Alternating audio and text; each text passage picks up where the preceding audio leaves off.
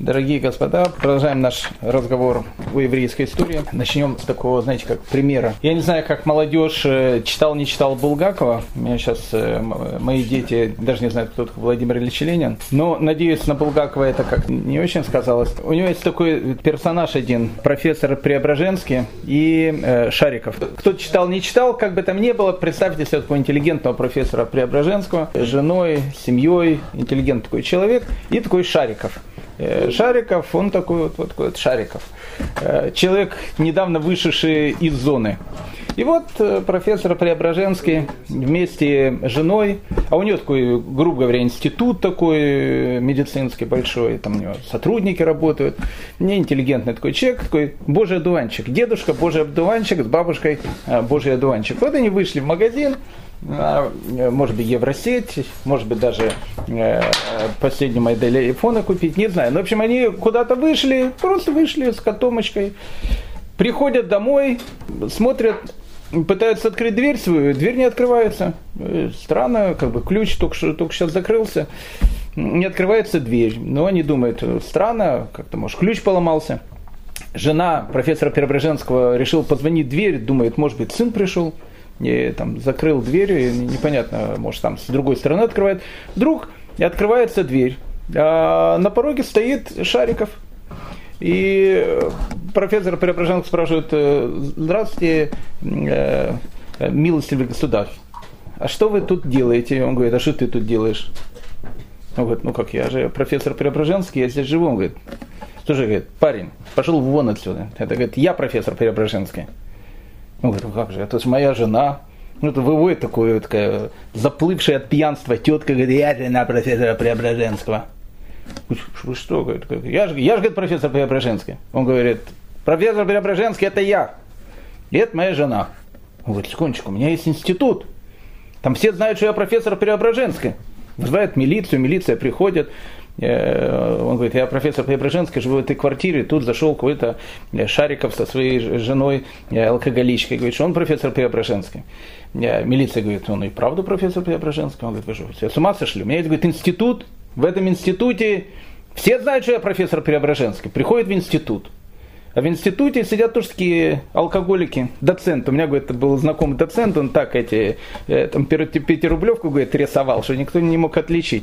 Все такие сидят доценты, такая стюряк такие, там все.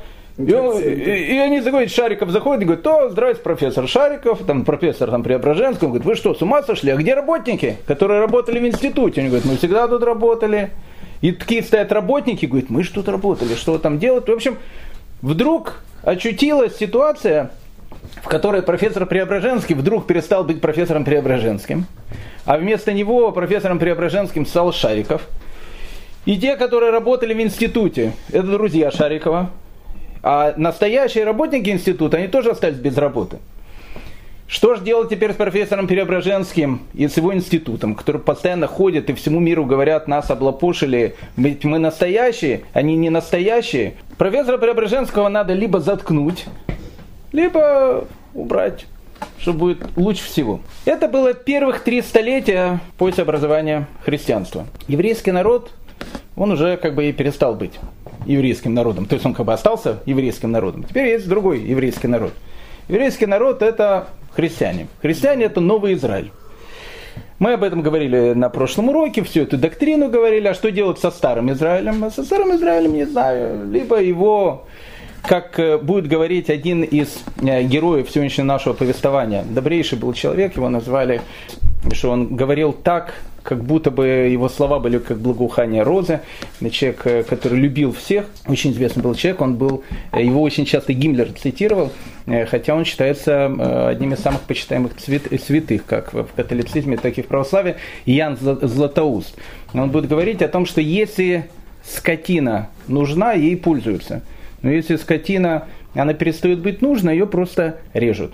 Потому что, ну, зачем она? Просто так ходить и э, просто так э, травку жевать. Э, будут такие формы, э, будут другие формы. Мы сегодня познакомимся с, с разными персонажами, которые будут жить в IV веке, в сумасшедшем IV веке, в веке, когда христианство становится э, главенствующей религией Римской империи. Познакомиться с такими товарищами, э, которые будут очень напоминать современного Трампа. Э, они плохо право закончат, поэтому Дональду эту историю нужно бы тоже хорошо выучить, потому что персонаж слишком на него где-то был похожий, который будет в этом четвертом веке. Будут разные вещи. Так вот, первых три столетия существования новой религии профессор Преображенский, точнее Шариков, э, который теперь всем кричит, что он профессор Преображенский, как-то это еще все терпелось. Почему? Потому что власть, она понимала о том, что, ну, как бы, это самозванец, он называется профессором Преображенским. Но мы-то знаем, кто настоящий профессор Преображенский. Вот они там как-то ссорятся. Нами профессор Преображенский для властей не очень интересен. Ну, как бы, но ничего не происходит пока. Пока Шарикову не дают власть. Вот когда Шариков получит власть, вот тогда настоящему профессору Преображенскому придется очень и очень тяжело. А это время, оно вот-вот уже будет наступать. Мы с вами говорили о том, что к началу третьего века э, в Римской империи два императора, Максимиан и Диоклетиан, которые в 285 году придумали э, некий такой совершенно, э, ну, не знаю, такой демократический такой ход, э, который никогда не было в Римской империи, о том, что римский император может быть у власти только 20 лет, не больше этого. Кстати, батька э, в незалежной Беларуси, по-моему, больше уже сидит. А? Пятый срок. Пятый срок сидит, да. То есть а там пять сроков. Пять сроков, и после этого, значит, э, императоры уходят. И после Максимиана и Диоклетиана должны были вступить два человека, которых назвали э, Цезарями, два их заместителя. Это был Констанций и Галерий. Мы говорили с вами о том, что Максимиан, э, Диоклетиан точнее, в конце своей жизни очень сильно притеснял христиан, потому что, уходя со своего поста, он видел, что в них находится угроза существования Римской империи. Почему? Потому что к IV веку, к началу IV веку христианство, оно становится уже довольно ощутимой силой, очень богатой силой. Христиан в Римской империи к началу IV века очень много, они очень богатые. И некоторые историки называют даже христиан в Римской империи тогда государство в государстве. Диоклетиан, он не хочет это государство в государстве. Э, Швеция, она там пускала, пускала всех э, товарищей и красных, и зеленых, и серо-буро-малиновых. Вот они сейчас и поджигают под Стокгольмом, э, в некоторых городах уже ходить там тяжело и так дальше, поэтому уже непонятно, э, что, что, теперь, что теперь делать. Мы, кстати, э, в нашем сумасшедшем IV веке сегодня познакомимся и с беженцами, которые тоже будут нагрянут на Европу и изменят ее лицо. Похож IV век очень на 21 век. Так вот, Диоклетиан, он понимает о том, что христианство занимает все большую и большую силу в Римской империи, и римские традиции, они уходят на какой-то второй план. Он понимает, что что-то нужно предпринять, э, производит, ну, чисто по-римски, очень сильное гонение на христиан. Э, но это гонение было недолго. Это так, так, так называемое «Великие гонения» или «Эра мучеников», как она э, вошла в христианскую летопись. Но как бы там ни было, в 305 году и Диоклетиан, и Максимиан, они уходят с поста, и вместо них э, Восточные и Западные империи начинают руководить Констанций, Хлор и Галерий. Констанций Хлор, который имел сына Костика, Константина, святой Константин, Константин Великий, Константин равноапостольный, как его называют. Он умирает через один год, в 306 году, и так получалось, то есть как бы э, передача власти после Августа в Цезарем, она как бы, э, она была как бы продумана. Вот они уходят, вместо них приходит кто-то другой. Но как бы слабо был продуман этот момент, а что происходит, если после этих 20 лет человек, который сам становится императором, вдруг он умирает? Ведь он тоже на 20 лет пришел, кто-то же должен его заменить. Так как э, эта вещь не, не особенно была продуманной, в 306 году, через год после смерти э, Констанца, в городе Герой Йорке, армия провозглашает императора императором э, Константина, и Константин становится, э, становится императором. Но так как, так как вот этот процесс передачи власти, он терпит довольно серьезный такой кризис, поэтому этот кризис, он идет и в том, что в Рим приходит э, человек, которого зовут Максензий, человек, который узурпировал власть в Риме. В общем, Римская империя, в ней начинается полный бардак, полный хаос, и непонятно уже, кто император, кто где чем правит. Как бы там ни было, Максензий, он правит в Риме, Константин, он со своими войсками находится на, на западе, на территории Британии где-то. Константин понимает о том, что вот эту вот э, э, выскочку Максензия нужно как-то с Рима убирать, потому что он был действительно выскочкой, и народ Рима тоже против него начинает э, восставать. Константин подписывает некий такой договор с человеком, которого зовут Лициний. Еще больше, он за этого Лициния э, женит на нем свою родную сестру. И они вместе с Лицинием договорились о том, что они Максения с Рима попытаются как-то убрать. И после этого как бы э, в Римской империи э, опять возобладает э, порядок. Я все это так э, долго говорю с именами и фамилиями, потому что вот этот момент, который сейчас произойдет, он будет очень важным и очень поворотным во всей дальнейшей истории. Итак, Константин, он э, вместе с Лицинием хочет войти в Рим, чтобы Максензия из Рима как-то убрать. У Максензия войск больше, чем у Константина, и Константин думает, что сделать для того, чтобы выбить Максензия из Рима и войти э, в Вечный город.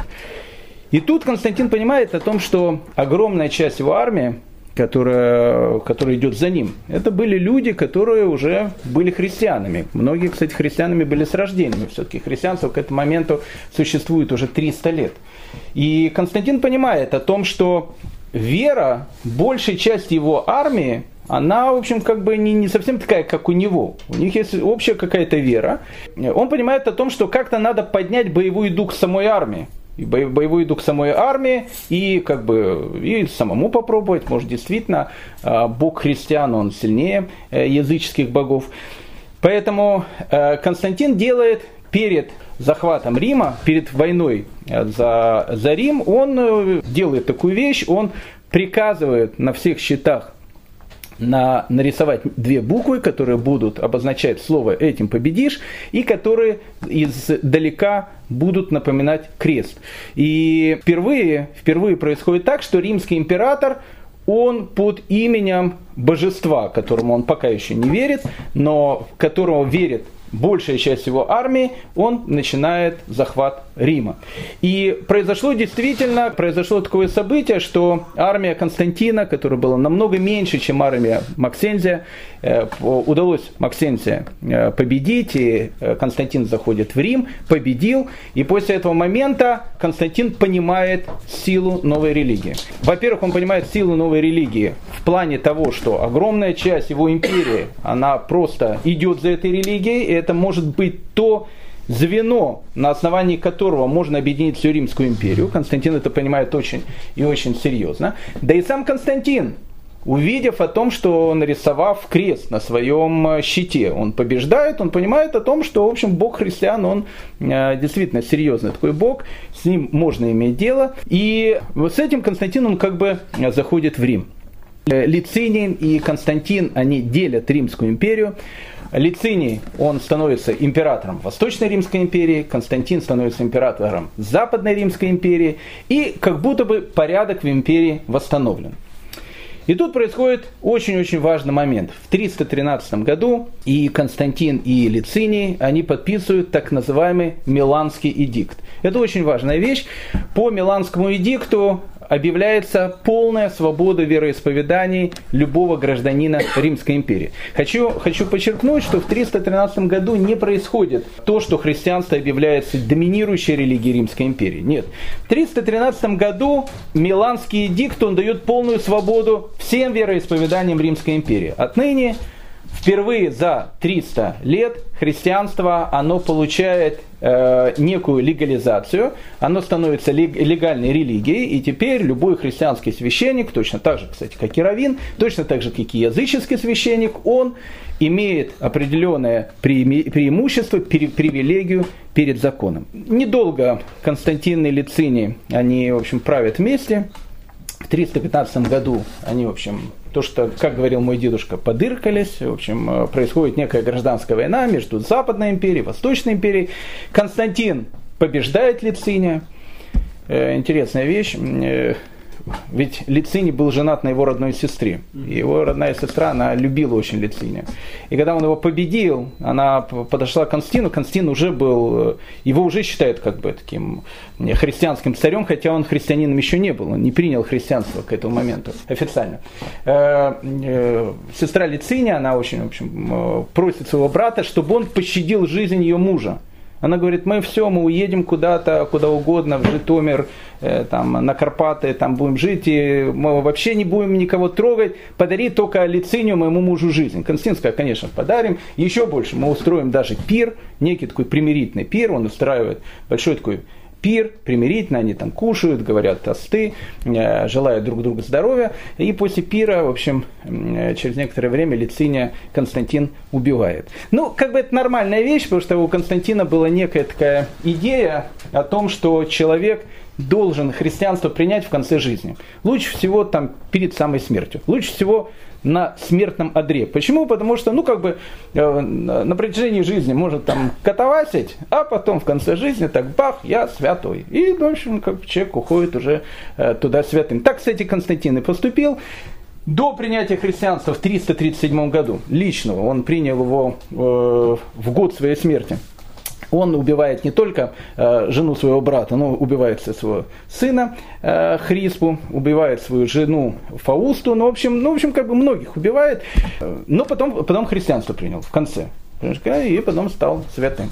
Э, как бы там ни было, при Константине христианство, оно пока еще не становится доминирующей религией, но оно становится религией, которую очень уважает император – и тут получается, что как бы христианство и, и христианские священники, которые до этого были практически в подполье, они начинают иметь какую-то реальную власть. И тут, когда вот христианские священники начинают иметь реальную власть, к тому времени, начинается и самое интересное.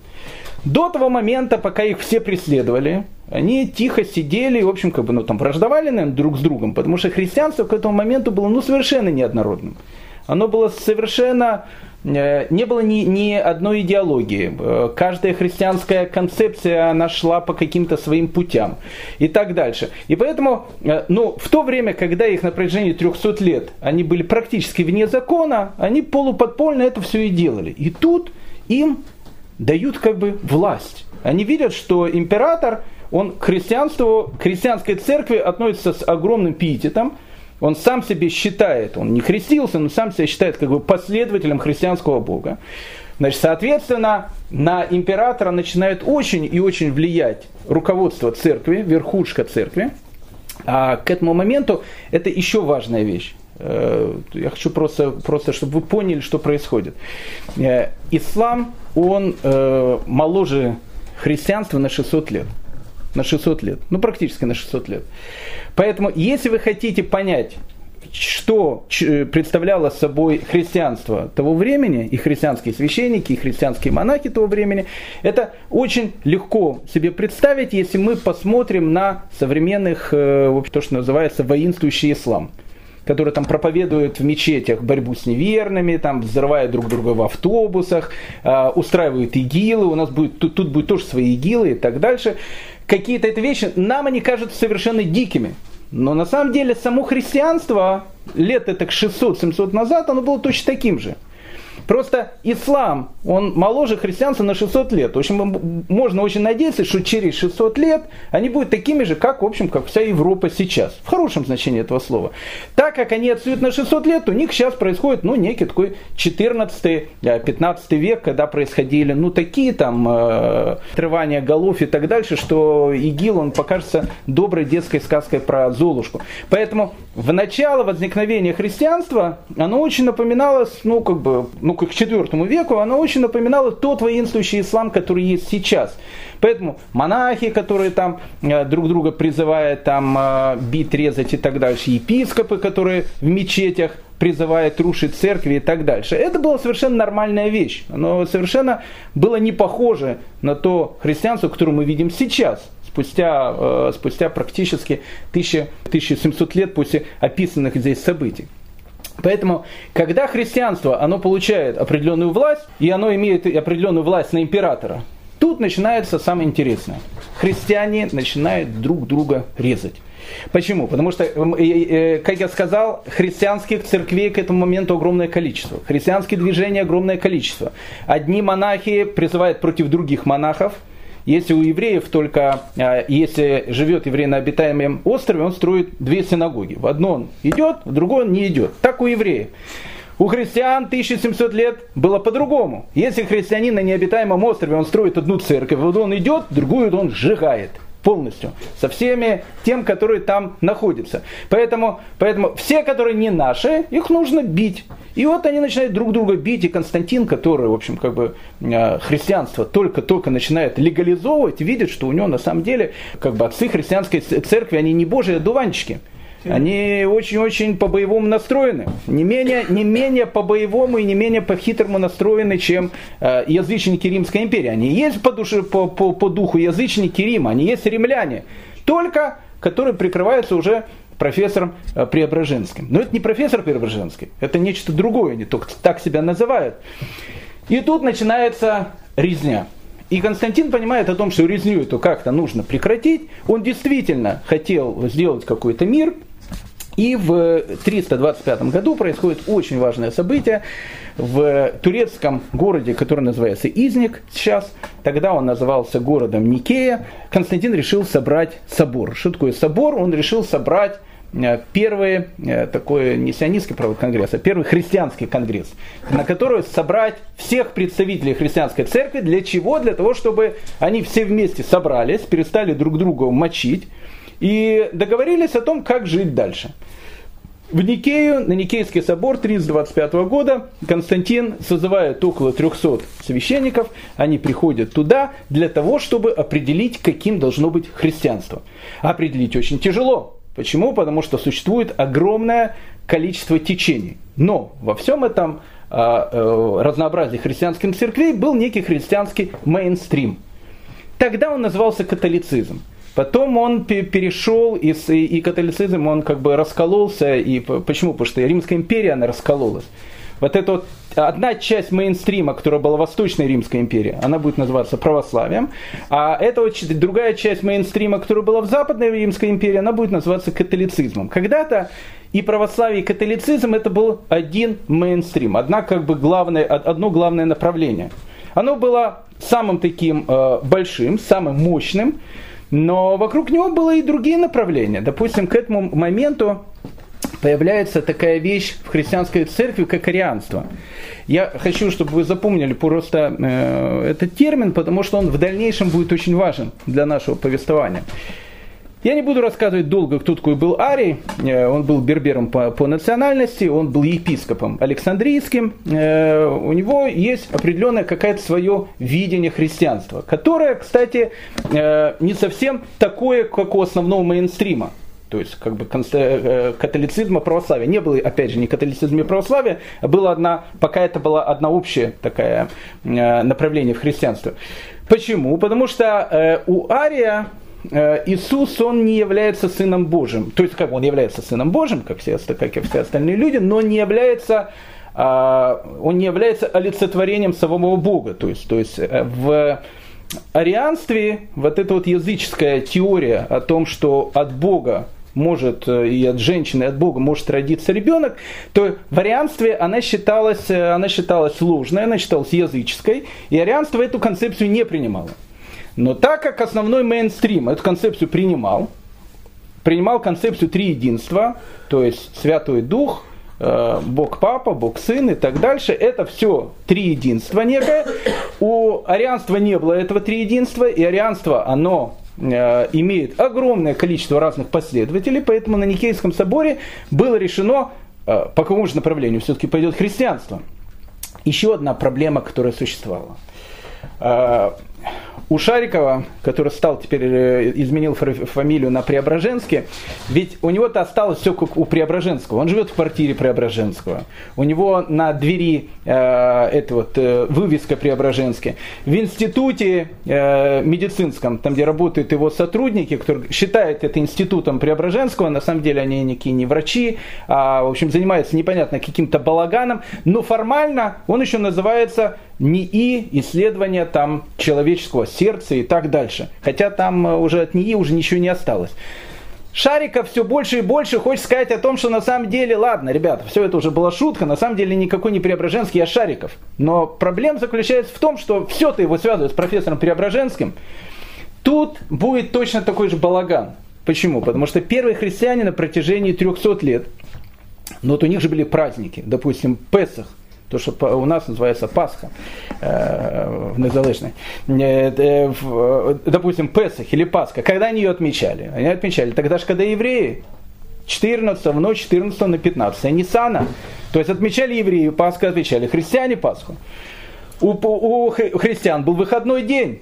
Какой выходной день был у христиан? Ну, как, как и положено, как, как в Торе написано. Шаббат, седьмой день недели, он был тоже выходным днем. То есть шаббат был. Они, может, его не соблюдали, но он был.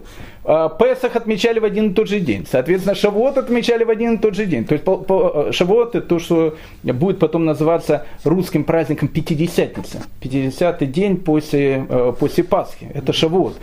Э, праздник Кущей был тоже. Это праздник Суккот. То есть получалось так, что как бы церковь она очень была похожа, настолько была похожа на этого профессора Преображенского, что люди со стороны, они путали иногда, они вот не могли понять, а что, что у них такое разное, одни и те же праздники, одни и, те, один и тот же выходной, надо было это дело как-то заканчивать. И на Никейском соборе э, основная идея была не только сказать, по какому пути пойдет христианство, но и взять полностью, оторвать его от иудаизма.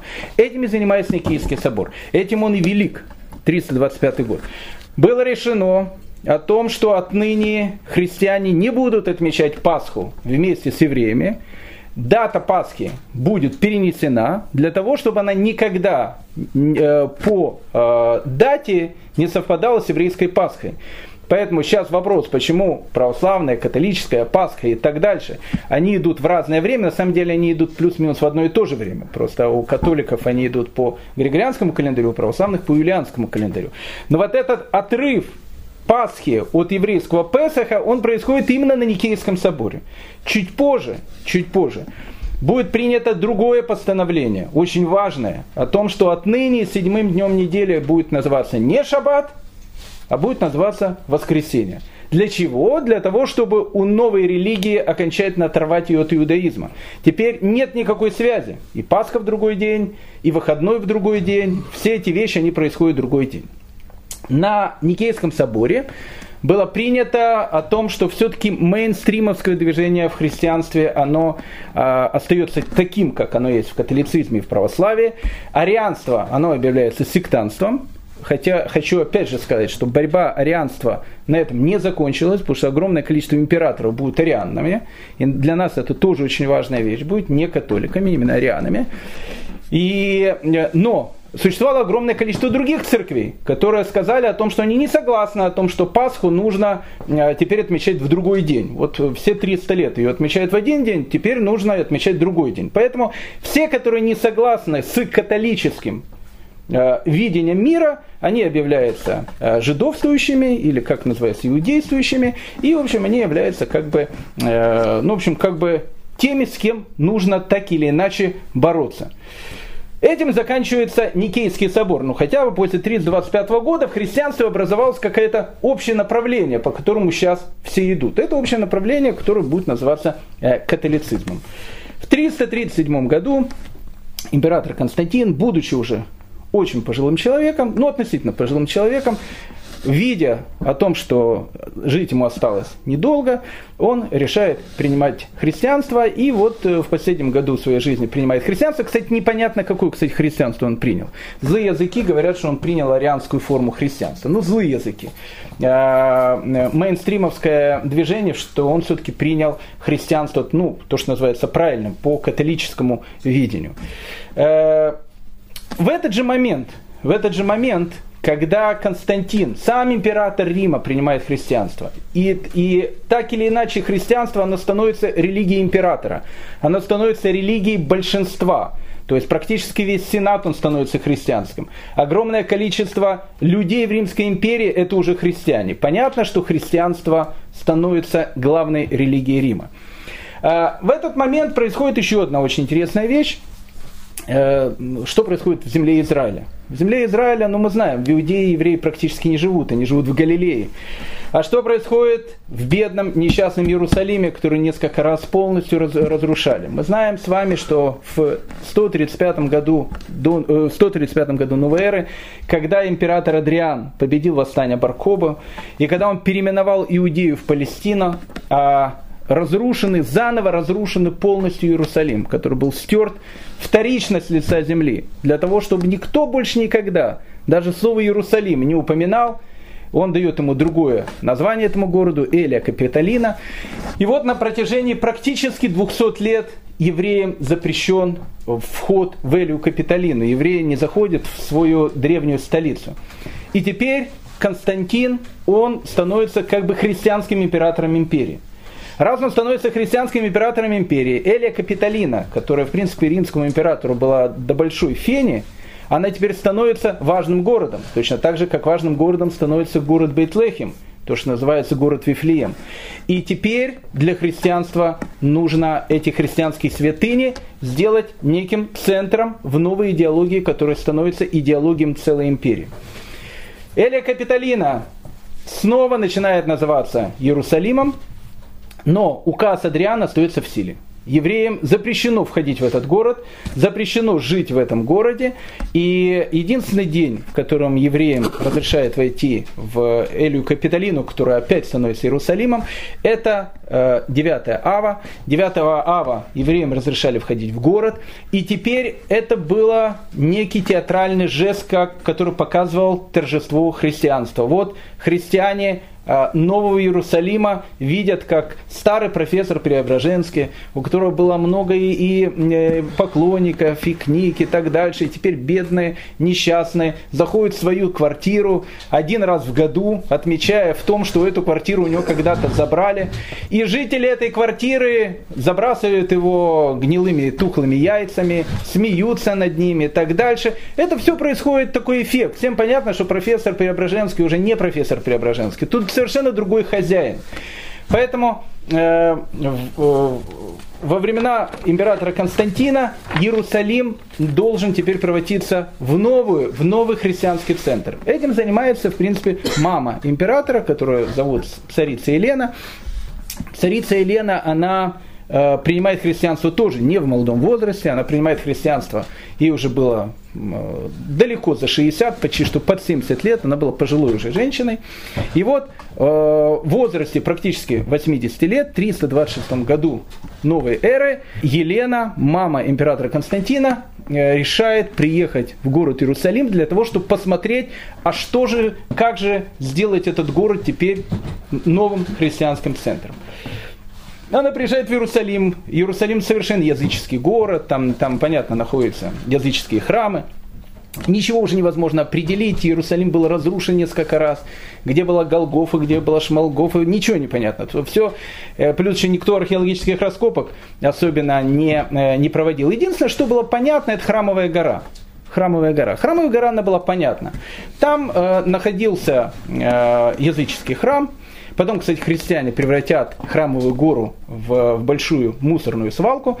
На протяжении 300 лет храмовая гора будет свалкой, и когда через 300 лет в 7 веке туда уже войдут э, арабы и увидят, как э, с какой-то рьяной ненавистью э, жители Иерусалима что-то идут на одно место и бросают мусор, и спросят, а чего мусор бросают именно сюда? Они скажут, потому что тут когда-то был храм, и мы показываем о том, что он теперь тут не будет, а он будет только тогда, когда придет наш значит, Спаситель второй раз. А, а до этого мы это бросаем для того, чтобы показать его торжество. Такая была вот идея. Но пока храмовая гора она еще не превратилась э, в свалку мусора, а там находился языческий храм, э, Елена, э, приехав в Иерусалим, начинает определять топографию, топографию Иерусалима. Каким был Иерусалим во времена христианства? Ну, плюс-минус, понятно, это все там тыкнуть было там воздух. Надо было определить место, на котором нужно строить главное, главную христианскую церковь. Главную христианскую церковь нужно строить над легендарной пещерой, которой по легенде э, после распятия был положен, положен Иисус. И э, когда через некоторое время зашли в эту пещеру, они увидели о том, что пещера пуста. Почему пещера пуста? Э, может, его забрали, может, его украли? Нет, она пуста, потому что он воскрес. Поэтому самая главная идея в гробе Христа, который называется, понятно, гроб Господня, арианцы за это бы голову оторвали, но мейнстрим это все-таки называют гробом Господним, то есть гробом Бога.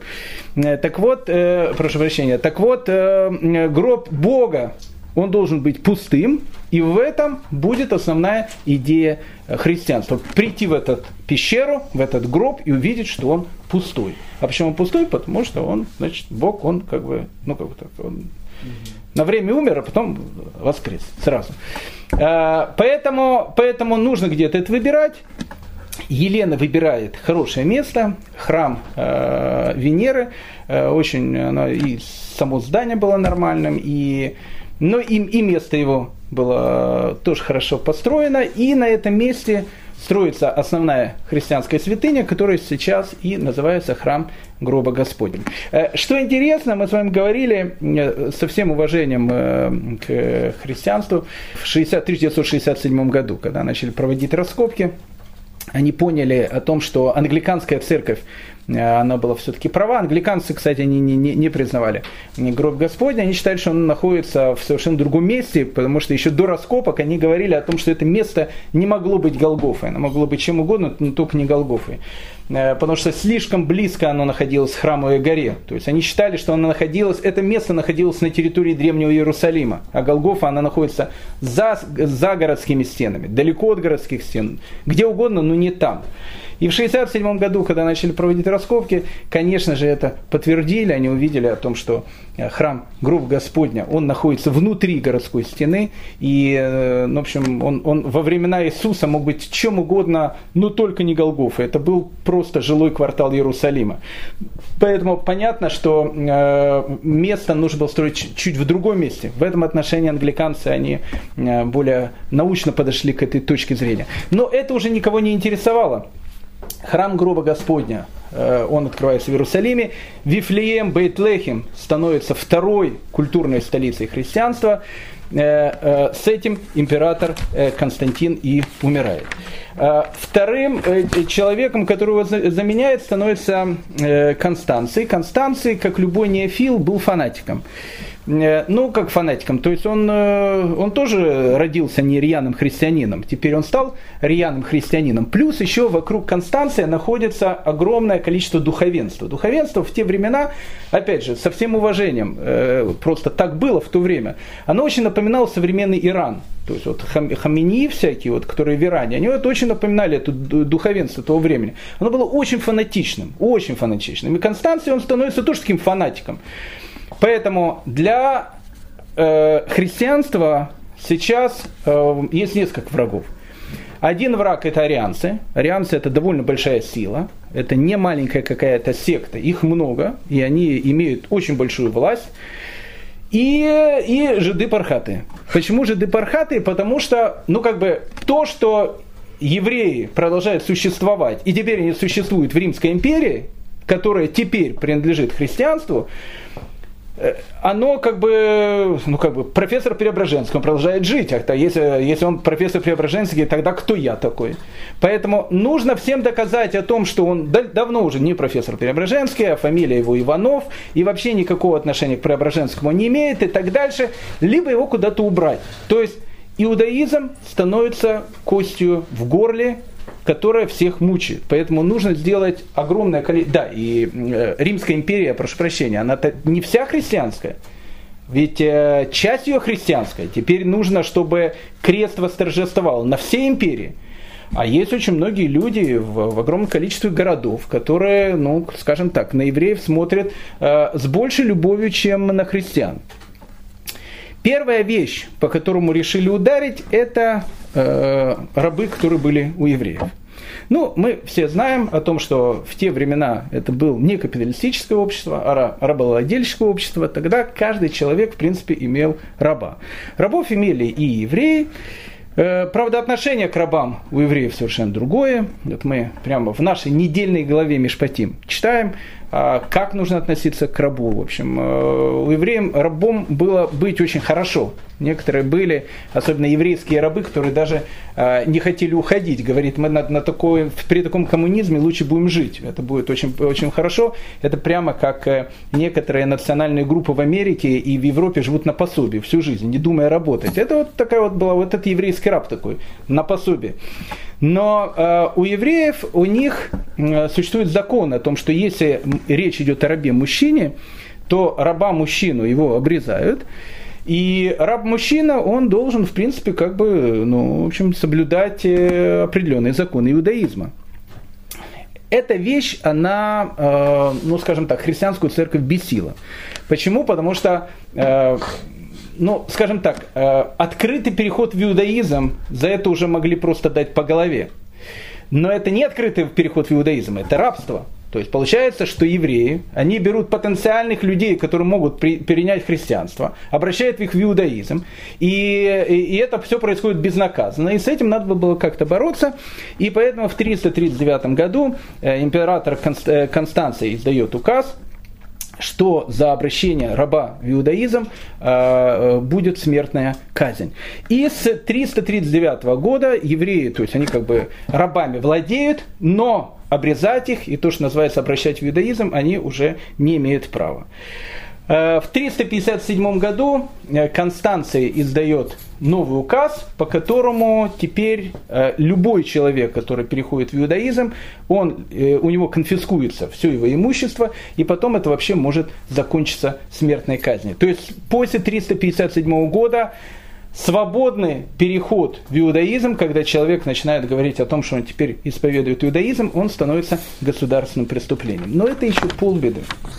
На самом деле император Констанции, будучи фанатиком по своей натуре, э, и так как вокруг него было, ну как бы главы католической церкви, которые, в принципе, этот фанатизм в нем постоянно, в общем, э, подбрасывали дровишки в этот огонь, э, начинают страшные вещи. Фанатики, они начинают рушить все, что является не христианским. Э, рушили языческие храмы безнаказанно, но они пошли дальше, они начали рушить и синагоги. То есть все, что является нехристианским, с этим нужно бороться. И э, в земле Израиля, особенно в Галилее, происходят страшные вещи, когда толпы разбушевавшихся фанатиков христиан врываются в еврейские синагоги, рушат их, э, устраивают погромы, и ничего с, этим, э, ничего с этим устроить было нельзя. В 352 году в Галилее, после того, как разрушение синагог становится массовым явлением, каждая из э, э, вновь обращенных христиан, а ну, вновь обращенные христиане это были всегда патологические антисемиты, которые жили там всегда с евреями, ненавидели евреев, а теперь их ненависть, она стала узаконенной. Теперь вот эту узаконенную ненависть можно взять и, в общем, воплотить вещи, и после этого тебя еще святым назовут. Взять, разрушить синагогу, молодец там. Жиду, жиду морду набить, молодец там. Бил морду дьяволу. И так дальше. Поэтому вот это вот общее состояние, оно не могло долго происходить. В 352 году в Галилее вспыхнуло еврейское восстание. Мы знаем про это восстание очень мало.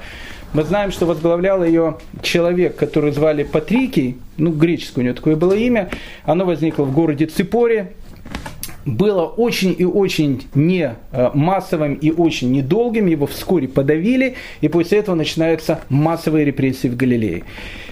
В этот момент в середине IV века, когда начинаются массовые репрессии в Галилее, постоянные погромы, разрушение синагог, иммиграция из Галилеи, иммиграция из земли Израиля, приобретает массовый характер и огромное, огромное количество людей, которое оставалось жить в земле Израиля, ее покидает, и в основном, понятно, все они едут в Персидскую империю, которая рядом находится, э, рядом с Римской империей, и там, на территории Персидской империи, у евреев полная свобода, они живут, э, учатся и так дальше. Все бегут туда. Наси, главой еврейского народа, главой Санхедрина в, в городе Героя Твери. 13 поколение от Гилеля. Человек, которого ну, через 13 поколений наконец-то назвали, как его далекого пра пра пра пра пра прадедом Гилель. Ведь обычно всех потомков Гилеля, мы говорили, у них было три имени. Сначала было два, потом три появилось. Сначала было Шимон, потом был Гамлиэль, потом Иуда. Вот они все были, либо Шимон, либо Иуда, либо Гамлиэль. Через 13 поколений после Илеля появляется его прапраправнук, которого зовут Илель бен Ягуда, или его зовут Илель II. В 358 году он видит о том, что евреям в земле Израиля осталось недолго, с тем, как все происходит. И Санхедрину в Твери осталось тоже недолго, видя, как все происходит, все, все происходящее. И тогда Гилель II решает сделать то, что, ну, то, что было равноценно э, то, что сделал его прапрапрадед Игуда Анаси, который записал устную Тору. Ведь к этому моменту у евреев был календарь, но этот календарь, он полностью зависел от Санхедрина, который находился в земле Израиля. Мы с вами говорили о том, что еврейский месяц, он может быть либо 29 дней, либо 30 дней. В ночь с 29 числа каждого месяца. Евреи живут же по лунному календарю. Мы знаем, что луна в начале месяца, она только-только появляется, в середине месяца она полная, во второй половине месяца она начинает убывать, убывать, убывать, убывать. Кстати, легко очень заметить, если попасть на обитаемый остров, какая сейчас начало месяца или середина месяца. Посмотрите на Луну.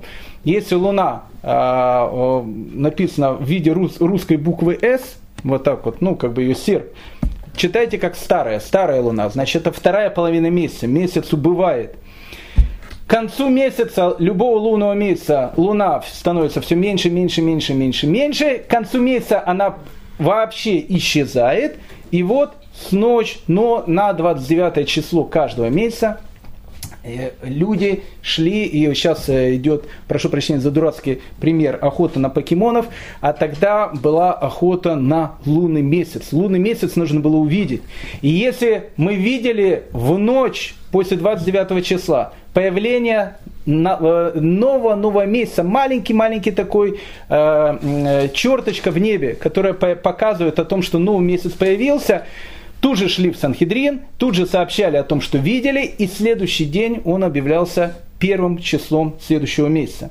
Если они это не видели, то э, следующий день он объявлялся 30 числом предыдущего месяца, 31 числа в лунном календаре не бывает. И 31 число оно всегда автоматически становилось первым. Как только Санхедрин об этом узнавал, Тут же, э, в древние времена, это была огромная целая система сигнальных огней, мы говорили.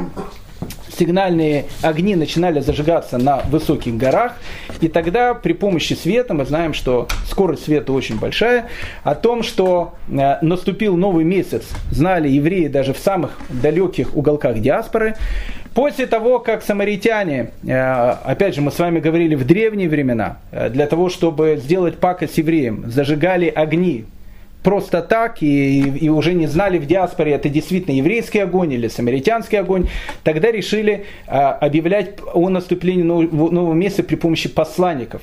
А раз нужно объявлять при помощи посланников, в диаспоре человек не знает, какое число наступило, и с этим есть проблемы с еврейскими праздниками, поэтому в диаспоре было решено еврейские праздники удвоить, делать их два дня, потому что посланцы Бейдина, они могли не успеть и точно не могли знать, какой же конкретно день будет этот праздник, э, тот или иной праздник, поэтому все праздничные дни в диаспоре, они удваиваются.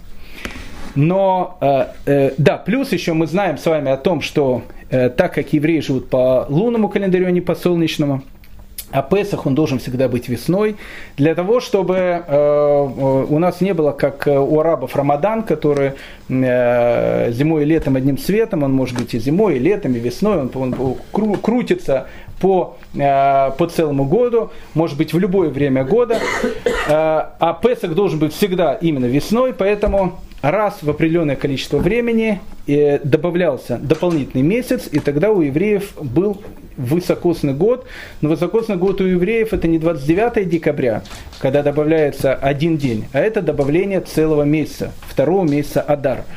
И всеми этими делами занимался Санхедрин, который находился в земле Израиля. А сейчас в земле Израиля происходит хаос.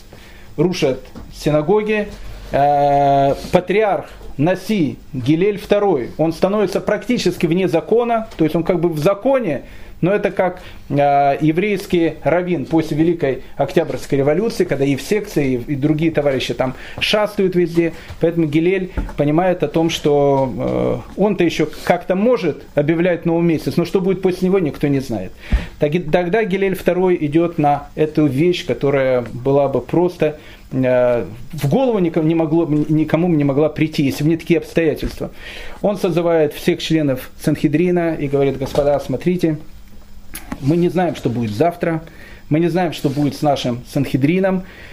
Поэтому давайте мы сейчас создадим календарь, который будет, э, который будет зафиксированным. Но каждый новый месяц его нужно благословить. И Санхедрин должен его благословить. И тогда Санхедрин в 358 году благословляет все новые месяцы до конца существования мира, до 6000 года. Мы сейчас находимся с вами в 5777 году. Каждый месяц от того момента до начала, шестого, э, начала седьмого тысячелетия они благословлены Санхедрином.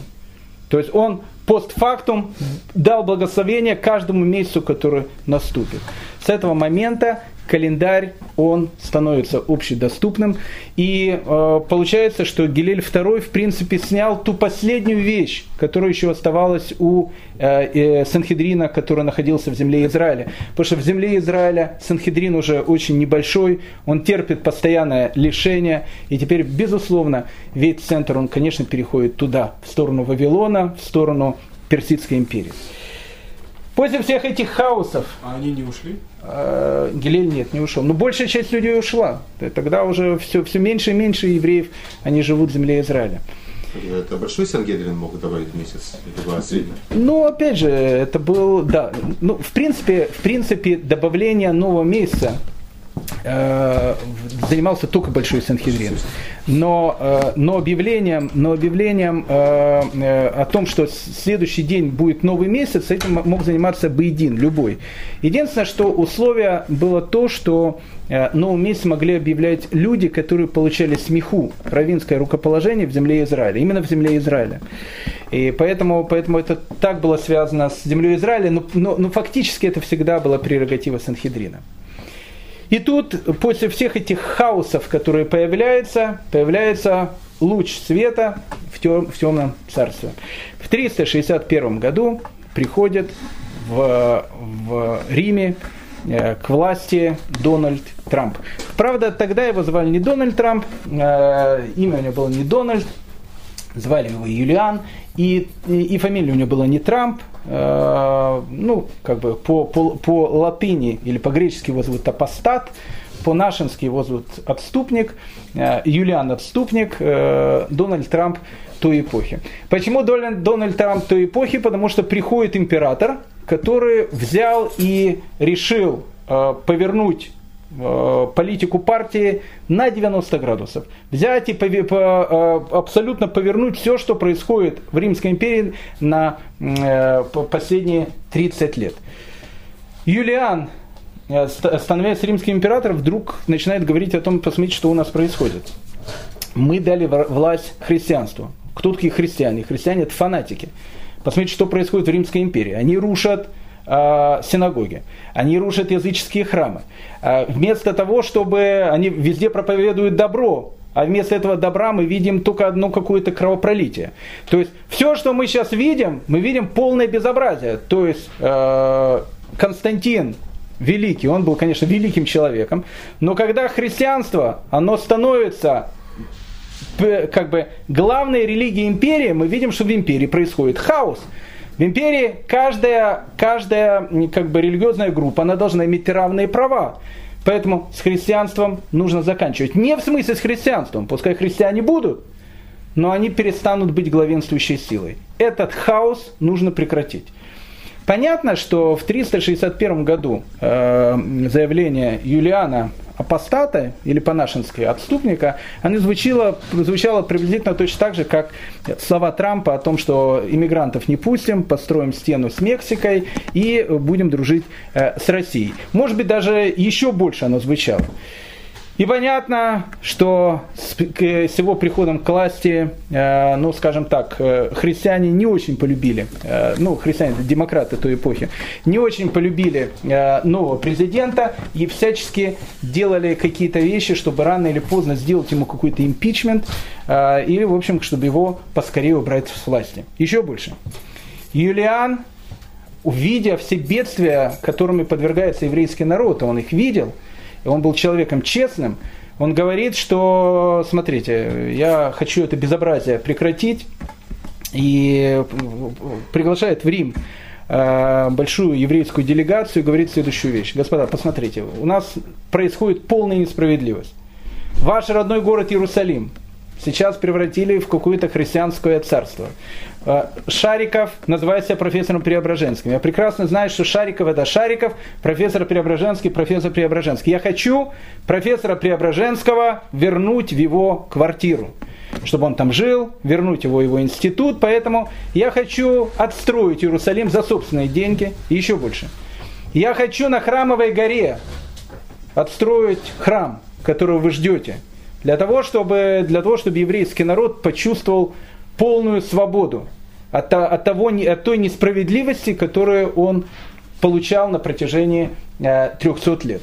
Понятно, что слова, которые говорит Юлиан о том, что будет отстроен Иерусалим, будет отстроен Иерусалимский храм, еще больше, он туда посылает э, э, э, Алипи, Алипи был его, ну как бы там приближенный госсекретарь, он его посылает в Иерусалим с тем, чтобы он начал продумывать возобновление работы по восстановлению третьего храма. храма. Ни много ни мало Юлиан Отступник решил а, отстроить Иерусалимский храм. Он пишет большое письмо евреям, а, которое потом христианская церковь считала, что это письмо дьявола. Он пишет к иудейскому обществу.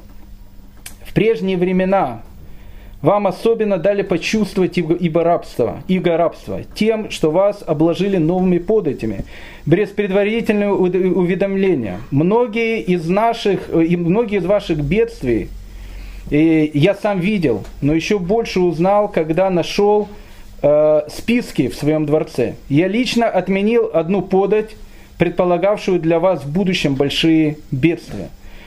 В этом не столько был виноват мой досословный брат Констанций, сколько те варвары по уму, безбожники по духу, которые восседали за его столом. То есть он говорит о том, что все, что происходило, это происходило из варваров по духу и по бедо, варваров по сути и безбожники по духу. Так он, так он э, э, христиан, которые восседали за, за, за его столом, и которых я схватил и бросил в яму желая оказать вам еще большую милость, я побудил моего брата, достопочтенного патриарха Гилеля, э, который, который уже календарь тогда к этому времени сделал, Гилель II, прекратить так называемую вами посольскую подать, чтобы никто не обременял вас дополнительными налогами. Итак, вы все повсюду в моем государстве будете свободны от забот и наслаждаться покоем. Можете э, высылать горячие, высылать горячие молитвы о благе моего государства Богу Всемогущему и Творцу Вселенной, который венчал меня своей рукой. Всегда уж так бывает, что те, которые живут в бедствиях, падают духом, и не осмеливаются поднимать руку для молитвы. Те же, которые находятся в полной безопасности и проникнуты душевной радостью, могут посылать более сердечные молитвы и благодарность Всевышнему, который может наилучшим образом содействовать благополучию моего правления, как я в себе это представляю. Сделайте это.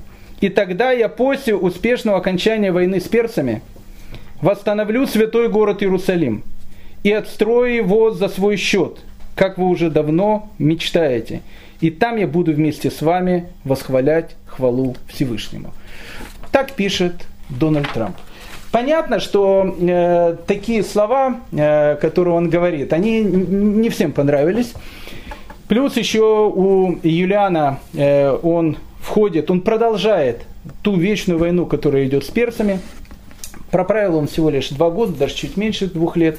В 363 году э, при одной из битв один из демократов, ну, в смысле, один из христиан, э, решил, надо как-то Юлиана убрать, и он пускает ему в стрелу в спину, и Юлиан, э, Юлиан погибает. Э, с этого момента, с 363 года, последняя надежда о том, что евреи могут когда-то вернуться в Иерусалим и когда-то э, спокойно жить в земле Израиля, она откладывается на долгих полторы тысячи лет.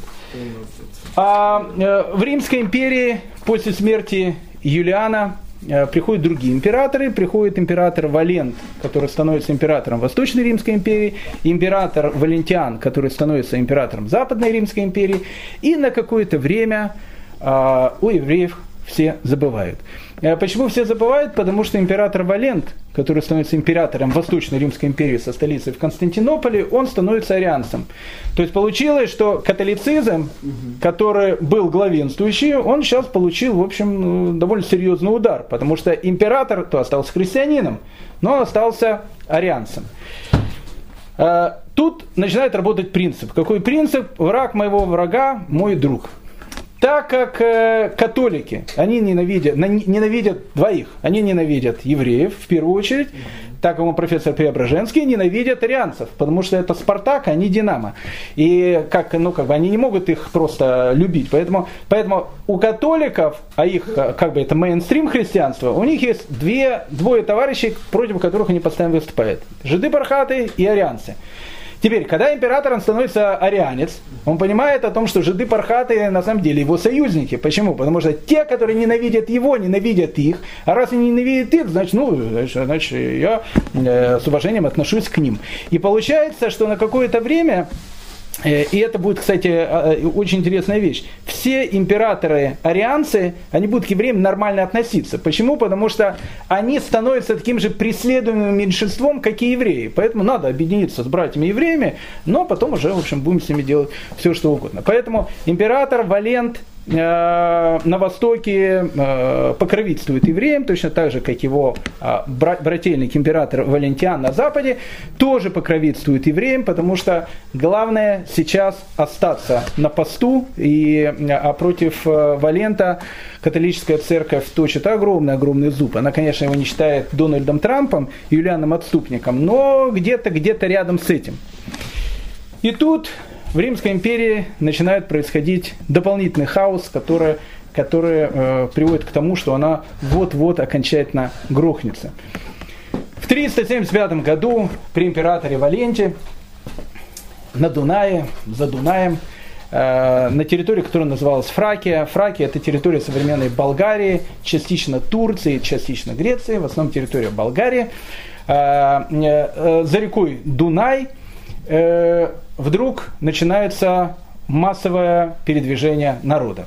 Дело в том, что Римская империя, она всегда с теми товарищами, которые относилась за Дунаем, она, в общем, относилась с большой опаской.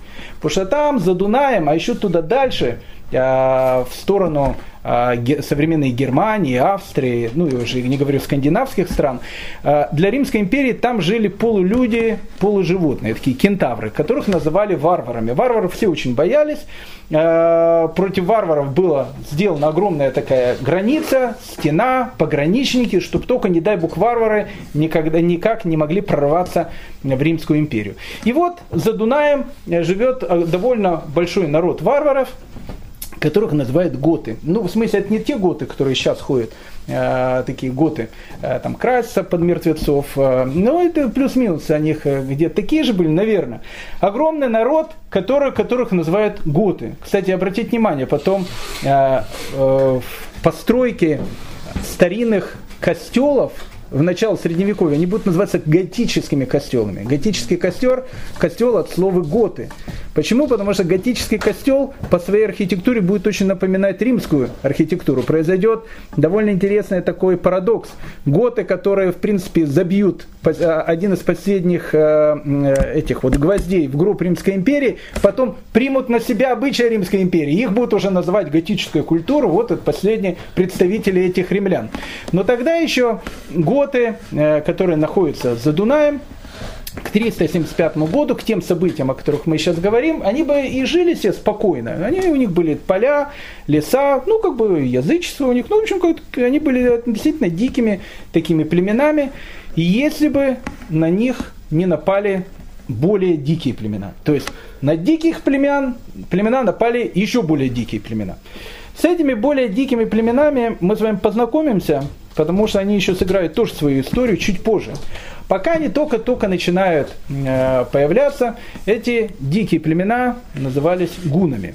Вообще, сами даже варвары гунов э, не считали людьми. Ну, то есть гуны, э, чтобы было более понятно, гуны это ИГИЛ э, 4 века. То есть, то есть, нет, скажем так, ИГИЛ 4 века по отношению, по сравнению с гунами, это была дюймовочка из э, сказки Ганса Христиана Андерсона. Была такая приятная, симпатичная девочка, такая дюймовочка, а это был такой гун. То есть, ну, как бы, игил это дюймовочка, гуны это, в общем, не дюймовочка. То есть, чтобы было понятно, кто это такие гуны. Э, гуны не жили в домах, э, ну, не строили дома ели, точнее, очень неправильно, жрали сырое мясо. Ну, такие животные такие, безобразили себе лица, выглядели ужасно, потому что ребенок, когда рождался, его лицо надо было безобразить. И поэтому, когда, ну, не мылись, понятно, никогда, все, и не жили, сырое мясо, и вот такие, «Э, Сначала гуны, они гуляли в районе там Китая, и китайцы знали гунов. Э, товарищи. Поэтому Великую Китайскую стену построили не, не для инопланетян, а для гунов, потому что они постоянно боялись, когда эта шантропа, она придет в Китай. Ну, в общем, они долго там гуляли туда-сюда, пока они, в общем, э, не решили прийти на землю готов. И готы, будучи сами варварами, увидев гунов, они поняли, что они не варвары. То есть они поняли, что, что они очень цивилизованные англичане. А, ну, в общем, когда увидев гунов. Готам нужно было куда-то прятаться. То, что по-нашему называется ховаться. Куда, куда ховаться? Но ховаться некуда, потому что впереди Дунай, а за Дунаем Римская империя. А в Римскую империю, ну как там, их не ждут. В Римской империи гот, э, готов не любят, готы гунов не любят. Ну, в общем, и тогда готы, они попросили у римского императора Валента который, ну, который в принципе очень был похож на Ангелу Меркель, того Юлиан Ступник это Дональд Трамп, а Валент это Ангела Меркель. Ну, чтобы было более понятно. Он попросил Ангела Меркель, которую зовут Валент, о том, что пусти беженцев в Европу. Но беженцы, они это были беженцы Сирии, ну такие, что, это не ИГИЛ, конечно, ну плюс-минус взорвать кого-то или там в Кёльне на празднике изнасиловать или полапать кого-то, почему бы нет? Ну, в общем, как бы, ну такая вот вещь. И Валент, э, ну как бы, Валент скажет, что не пущу, но он же такой, с одной стороны, христианин, арианец. Тут, тут, как люди говорят, пусти. С другой стороны, э, плевал он на все эти вещи, но он понимал, что если он их не пустит, так они сами придут. Поэтому он решил, что лучше готов надо э, пустить. И э, Валент решает пустить беженцев в Европу. И вот через Дунай начинают заходить сотни тысяч беженцев. С беженцами нужно что-то делать. Это сейчас Ангела Меркель сразу в Германию. А тогда как бы Валент, он был умнее Ангелы Меркель. Он не очень хотел сразу их пускать в Константинополь. Поэтому для беженцев делаются специальные лагеря беженцев, которые были ну, типичными такими концлагерями, в которых они находятся до дальнейшего выяснения, что делать с беженцами.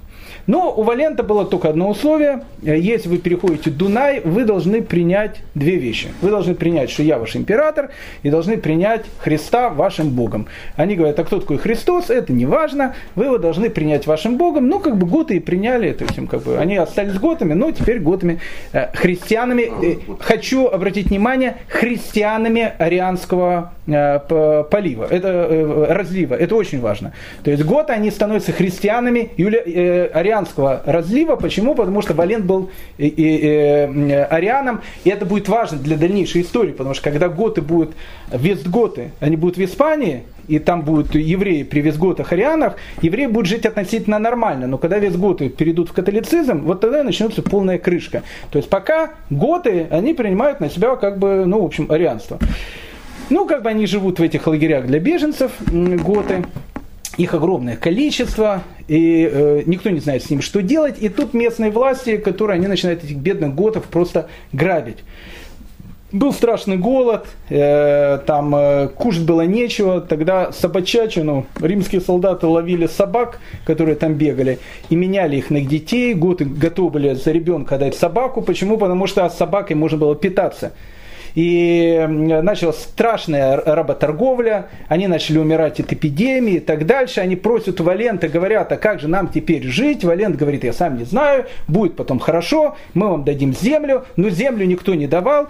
Ну, в общем, тогда готы решили э, возмутиться. В 378 году начали устраивать вот там вот во Фраке массовые погромы, э, по, по которым современная Швеция и Франция, э, погромы, которые устраивают современные беженцы, это показалось бы детским лепетом, тоже сказкой про дюймовочки, даже нет, лунтиком, мультиком лунтик, потому что погромы они устраивали чисто такие готовские, и тогда Валент понимает о том, что безобразие это нужно прекращать. И когда безобразие нужно прекращать, он приходит с огромным войском. И в 378 году около города Адрианополя происходит битва между римлянами и готами, в результате которых готы дают по морде римлянам, уничтожают практически всю римскую армию, и император Валент, он тоже погибает в бою. Поэтому, в принципе, в 378 году в самой Римской империи ситуация тоже не, не, не ахти такая. Поэтому там о евреях на время забыли. Потому что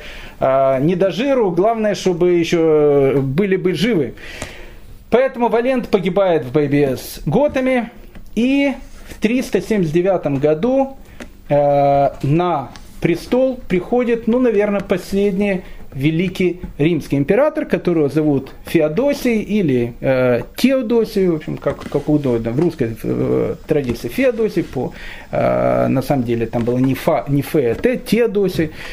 Феодосий последний великий римский император, которому удалось на, на протяжении всего лишь одного года, с 394 по 395 год, сделать так, что Римская империя последний раз стала единым государством. После Феодосия Римская империя никогда уже не будет единой, последний великий император. Феодосии правит 16 лет. Э, Феодосий был католиком. И э, он начинает бороться с, ну, с арианством, которое уже официально называется ересью.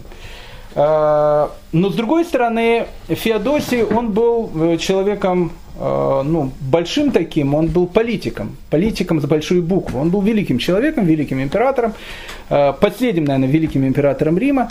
И он понимает о том, что э, разнузнанность его христианских поданных нужно тоже как-то вставить в какие-то рамки, иначе Римская империя превращается в какую-то банду пиратов, а не в, в цивилизованное государство. С да, борется, в 393 году э, под давлением христианской церкви э, император Феодосий делает то, за что бы ему в России, конечно, бы не очень его полюбили, э, потому что в 393 году он официально запрещает Олимпийские игры, и олимпийское движение оно будет возобновлено только в конце 19 века. При Феодосии Олимпиада отныне не проводится, как языческое мероприятие, и при Феодосии происходит торжество католической церкви. Но торжество католической церкви, которое находится в рамках э, Феодосия, потому что Феодосий пытается держать все в своих руках. Но к этому моменту когда католическая церковь, она получает своего императора, который в принципе не фанатик, но который полностью как бы подчинен ее идеям, начинают происходить вещи, которые ну, потом будет очень-очень напоминать то страшное средневековье, которое вот-вот уже будет наступать. При императоре Феодосии мы будем с вами говорить про отцов церкви. Одни из самых великих христианских законоучителей, так или иначе они плюс-минус живут в ту эпоху. Некоторые, с некоторыми из них мы познакомимся, потому что тогда будет более понятно э, настроение в обществе, которое э, царило тогда. Один из отцов церкви, святой Амвросий, из э, города-героя Милана. Вот с ним, наверное, и происходит первая известная история, которая была связана с Феодосием. И, ну, как бы более будет понятно святой того времени, святой Амвросий Миланский. В те времена, в 388 году, в городе Калиники в Сирии, э, ну, произошло обычное событие. Ну, какое обычное событие? Местный епископ, а еще раз, епископы в те времена, это типа как э, э, сирийская оппозиция, э, э, вместе с монахами, они решили сделать очередной погром. Ну, как бы погромы они были постоянно, э, э, при Валенте их было меньше, потому что он был арианцем. Тут как бы сейчас католическая церковь опять получила власть, и сделать очередной погром, и во время этого погрома толпа, подстрекаемая местным калинским этим епископом и монахами, разрушила центральную хоральную синагогу города Калинка. Э, Калиника. И, в общем, разрушили эту синагогу. Евреи, они, в общем, понятно, обиделись. Они написали Феодосию письмо о том, что полное безобразие. Толпа, разъяренная толпа разрушила нашу синагогу. Кстати, толпа рушила не только синагоги, они Александрийскую библиотеку разрушили, сожгли. Ну, много чего там рушили в те времена.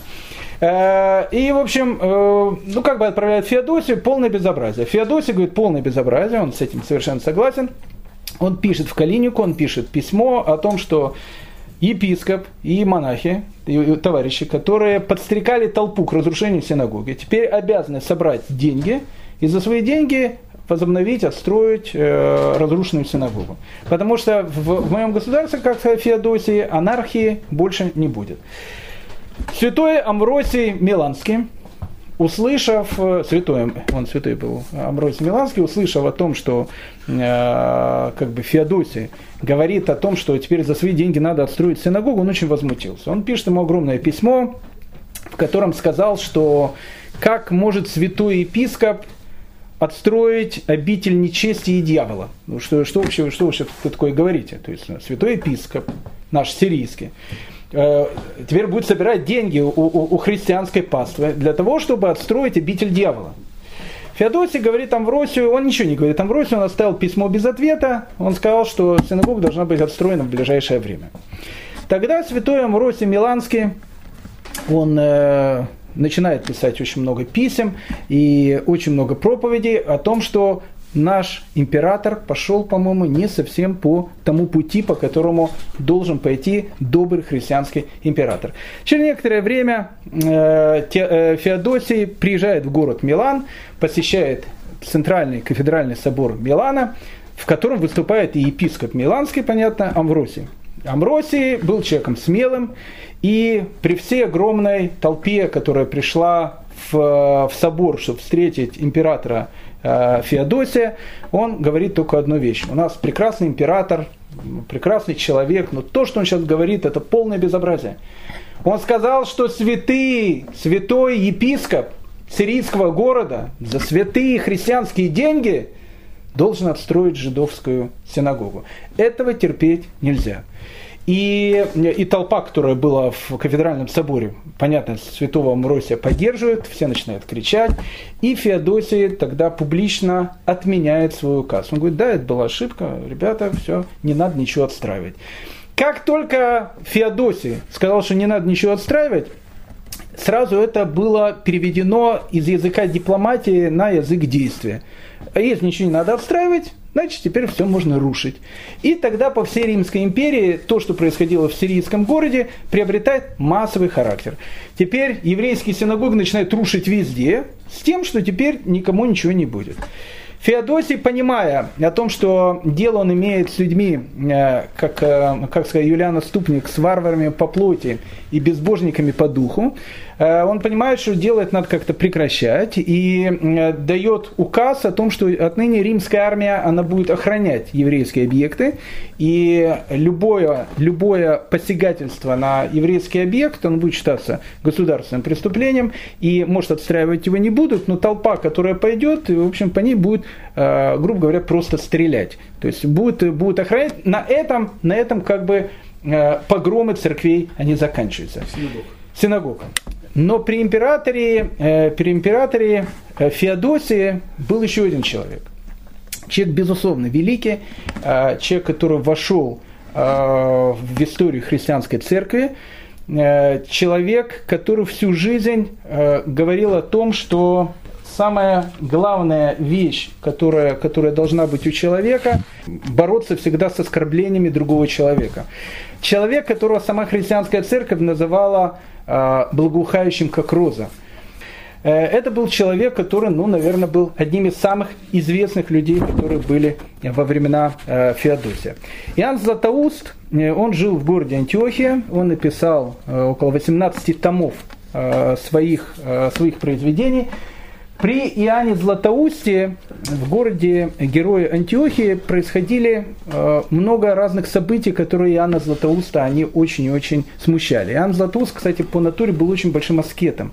И он читал, что как люди могут веселиться, если всех потом ждет огонь ада. Поэтому он как бы, ну, как бы там все веселились, а он приходил постоянно там ложку дегтя э, клал э, в, в, эту вот, в бутылку, в, в бочку с медом. В Антиохии когда Иоанн Златоуст э, становится там архиепископом, он видит о том, что происходят странные события. Какие странные события? Ну, во-первых, он видит о том, что огромное количество жителей Антиохии посещают еврейскую синагогу.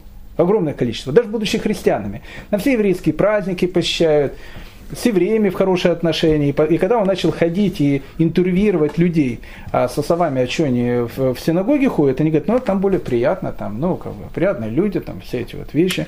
И это, это была страшная вещь, которую он увидел. Вторую вещь, которую он увидел, он увидел, что оказывается, что большинство жителей Антиохии не ходят в христианские суды.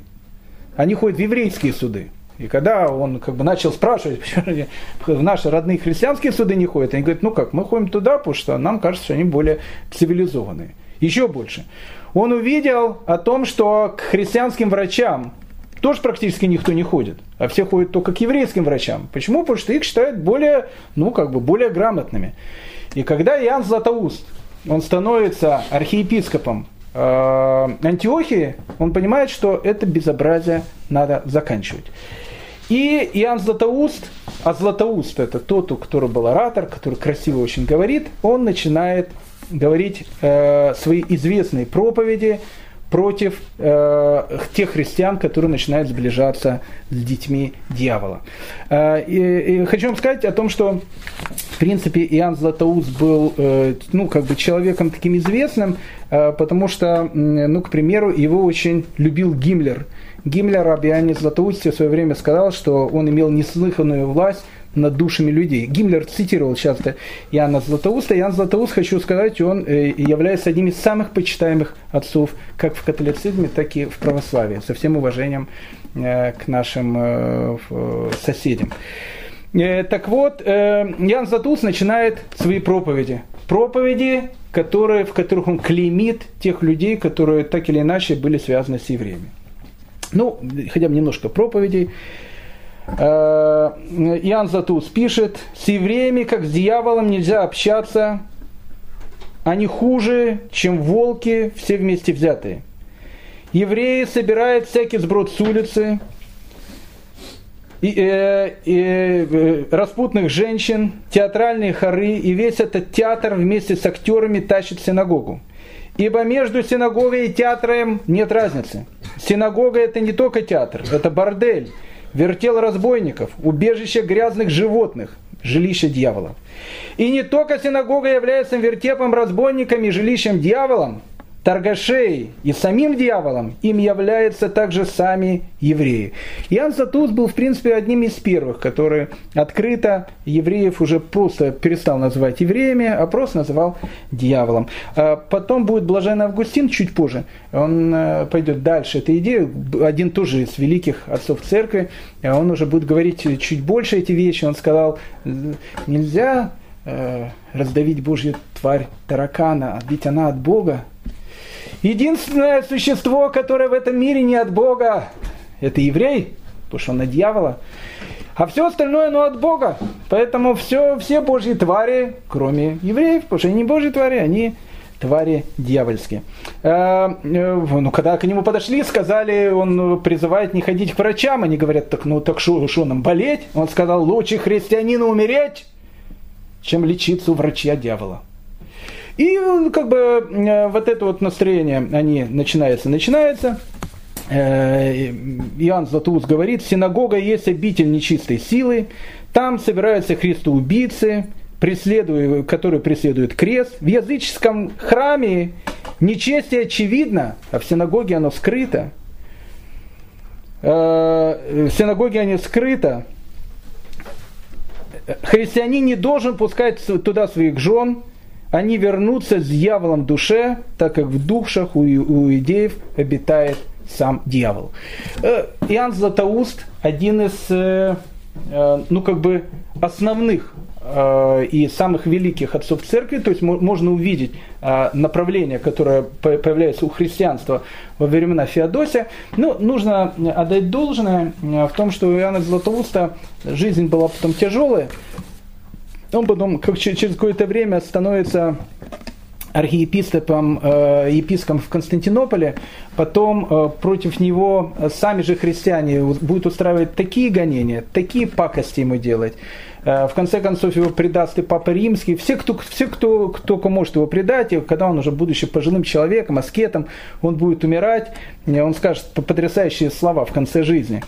Он скажет, что что самые страшные люди, которых он встречал в жизни, это люди породы епископов и монахов. А единственный, говорит, кто говорит, помогал мне в моих скитаниях, это говорит, были евреи. То есть, э, будучи, да, вот дьявол помогал, то есть, будучи уже пожилым человеком, против которого уже там сыграли э, его братья по вере страшные какие-то вещи, он скажет, что евреи были единственным, единственными товарищами, которые ему помогают. Итак, э, эпоха Феодосия, последнего великого римского императора, 379-395 год, дальше будет хуже. Э, Римская империя, она практически находится на э, пути к своему уничтожению. Э, мы уже в дальнейшем будем говорить о тех, кто будет оставаться в этой полуразрушенной империи. Это будут наши с вами предки, это будут э, первые ашкенадские евреи, мы о них будем говорить. А сейчас мы, на следующем уроке мы еще немножко поговорим о, о Римской империи и, конечно, перебросим наш взгляд туда, на восток, на территорию Персии, где, в принципе, в те времена и э, есть настоящая еврейская жизнь, где евреи могут э, свободно исповедовать свою религию. Кстати, тут надо сказать еще последнюю вещь в связи с этими всем безобразием, которое происходит в земле Израиля. И получается тот Талмуд, который мы будем назвать Иерусалимский Талмуд. Иерусалимский Талмуд, он, э, как бы в отличие от Вавилонского Талмуда, он какой-то незаконченный. Мишна-то одна и та же. А вот э, самое главное в, в Талмуде это же Гмара, объяснение на Мишну. Так вот, Иерусалимский Талмуд, он очень-очень короткий. И в отличие от Вавилонского. Почему короткий? Потому что все дискуссии, которые были в земле Израиля, они плюс-минус закончились тогда с императором Константином и с его преемниками. Уже перестали писать то, что будет называться Иерусалимской Гмара, Гмарой земли Израиля. В Вавилоне Гмару будет изучать еще практически лишние 150 лет, и поэтому Вавилонский Талмуд, Вавилонская Гмара, она будет более полная, более обширная, и, э, и она будет так отличаться сильно от Иерусалимского Талмуда. Большое спасибо. В следующий раз продолжим наше повествование.